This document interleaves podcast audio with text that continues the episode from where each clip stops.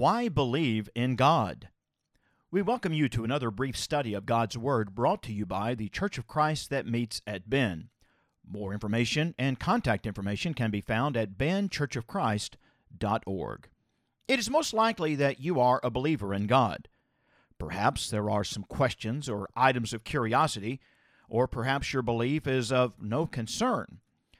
The world is filled with information and misinformation in attempts to disprove that there is a God. Evolution is pretty much taught as factual that humans evolved from non-life forms. Science reports that the Earth was created from a massive explosion millions, if not billions, of years ago. Order coming from chaos. While looking at some of these would be worthwhile, we want to consider another perspective this morning. With a concept that things just happened, without a plan, without any order, without any source of power or any source of a creator, with that concept in mind, let's consider just a few things about the world in which we live, like the human eye.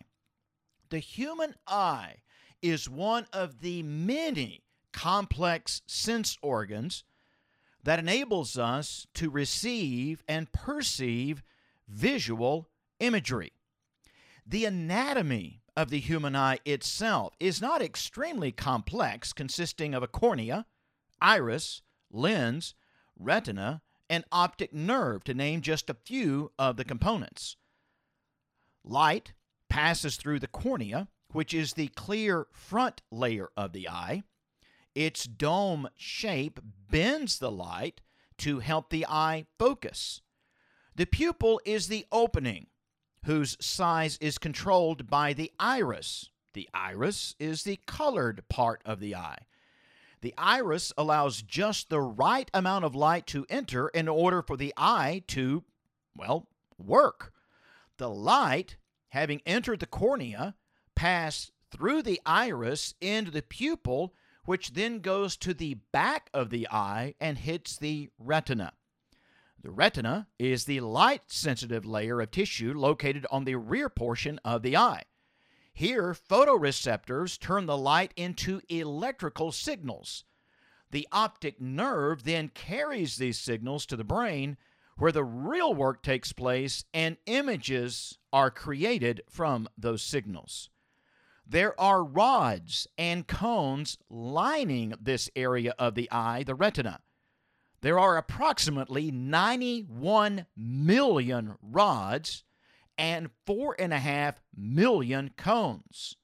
Rods work in lower light levels, cones in higher light levels. We've just touched the surface of the human eye. And oh, by the way, there's this little thing called the tear duct, a necessary component that protects the surface as well as lubricates the surface of the eye. And then there are the eyelashes, the eyelid. There's this concept of blinking.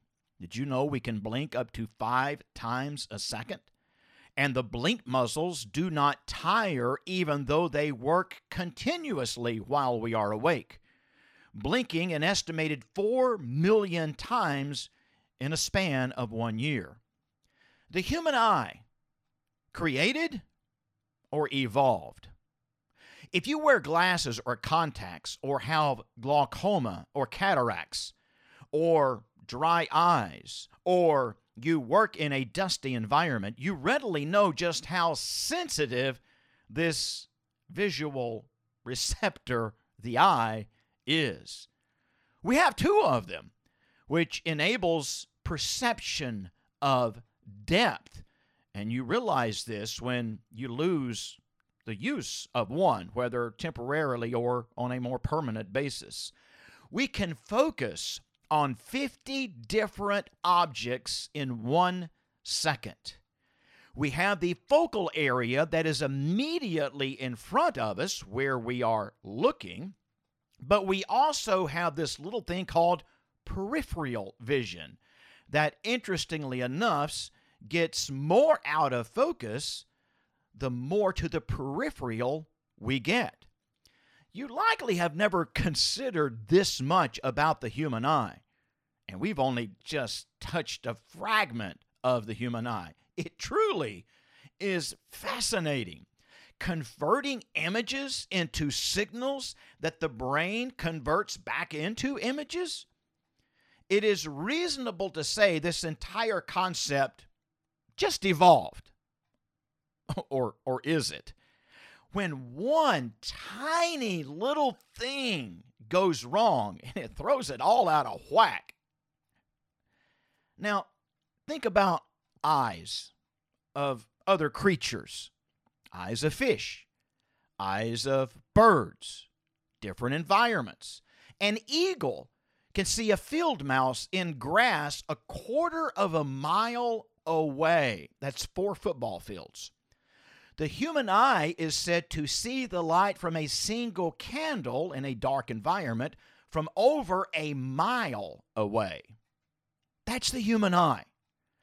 What about DNA, our genetic makeup, that double helix? If you put all of your DNA molecules end to end, it would reach from the earth to the sun and back over 600 times. That's 92 million miles each way. And that's our DNA that resides in each of us. Speaking of which, let's look at the universe. You might recall talking about our galaxy, the Milky Way.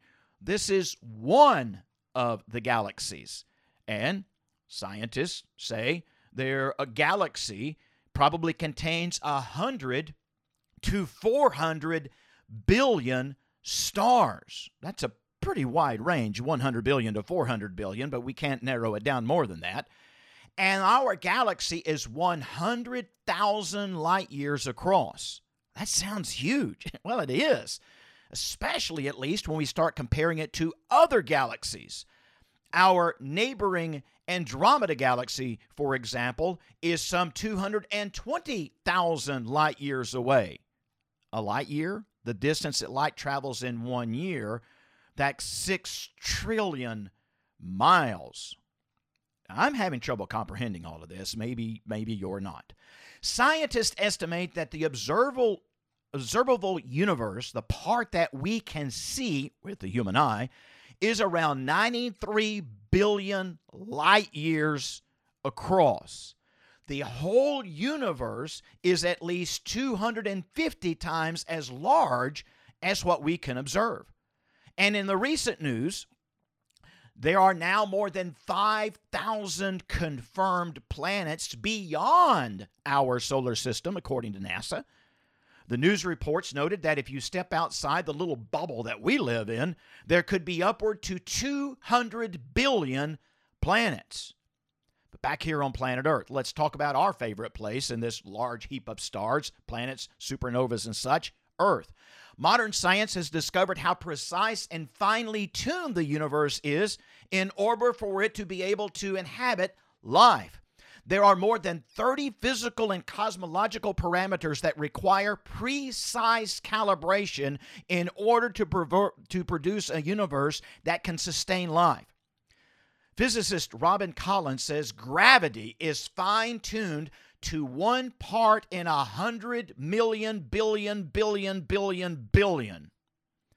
Think of the odds that would be required for a random act of chance just to hit this perfect gravity that will sustain life. Chance.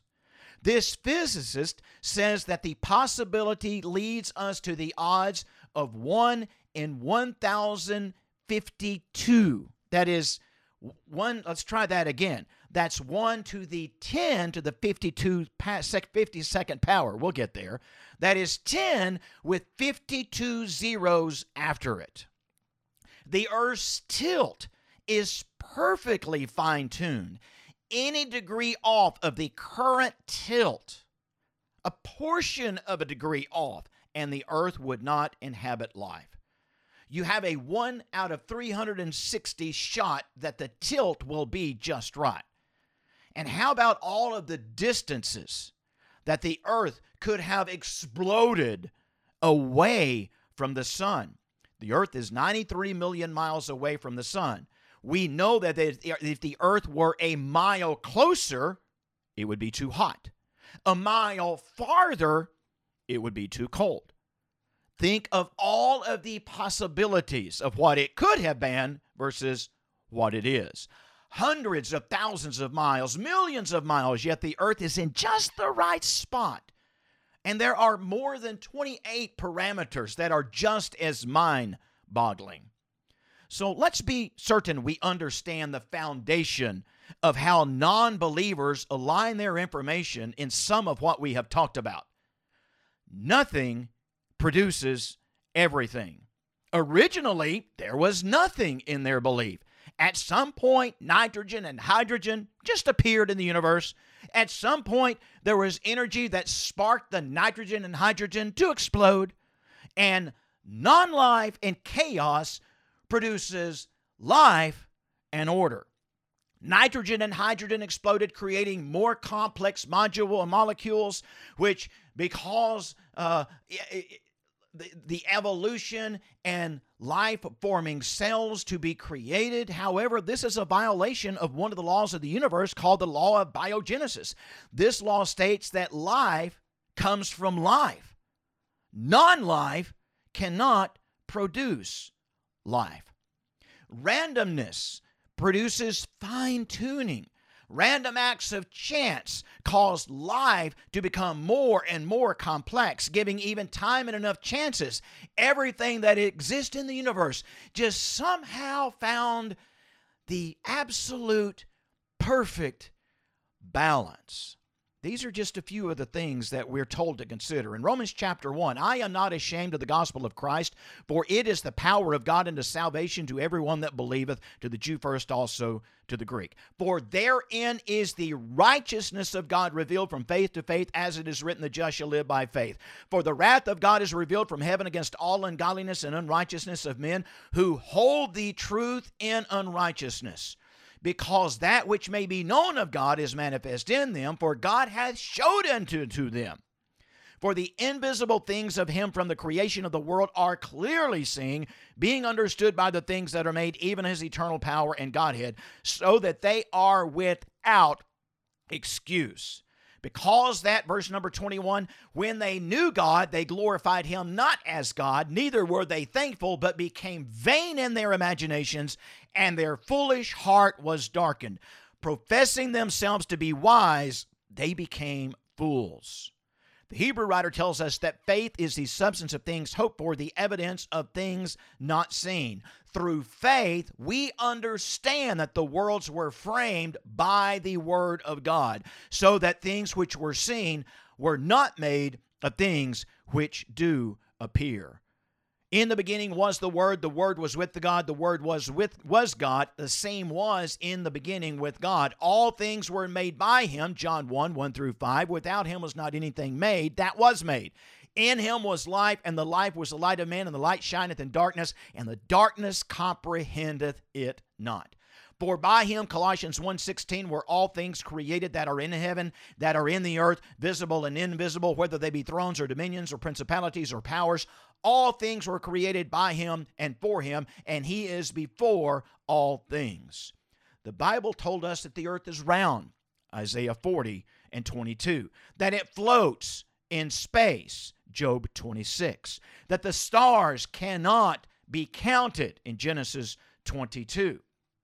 The hydraulic cycle, the movement of water, is spoken in Job chapter 26, and many other things that man discovered years and years later.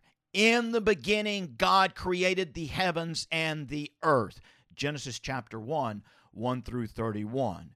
And his handiwork, the eye, the tilt of the earth, gravity, the distance from the sun, these few little things that we have looked at, his creation is evidence of his power. Thank you very much for joining us. We look forward to visiting with you again next week at this time. Until then, we bid you a very pleasant good day.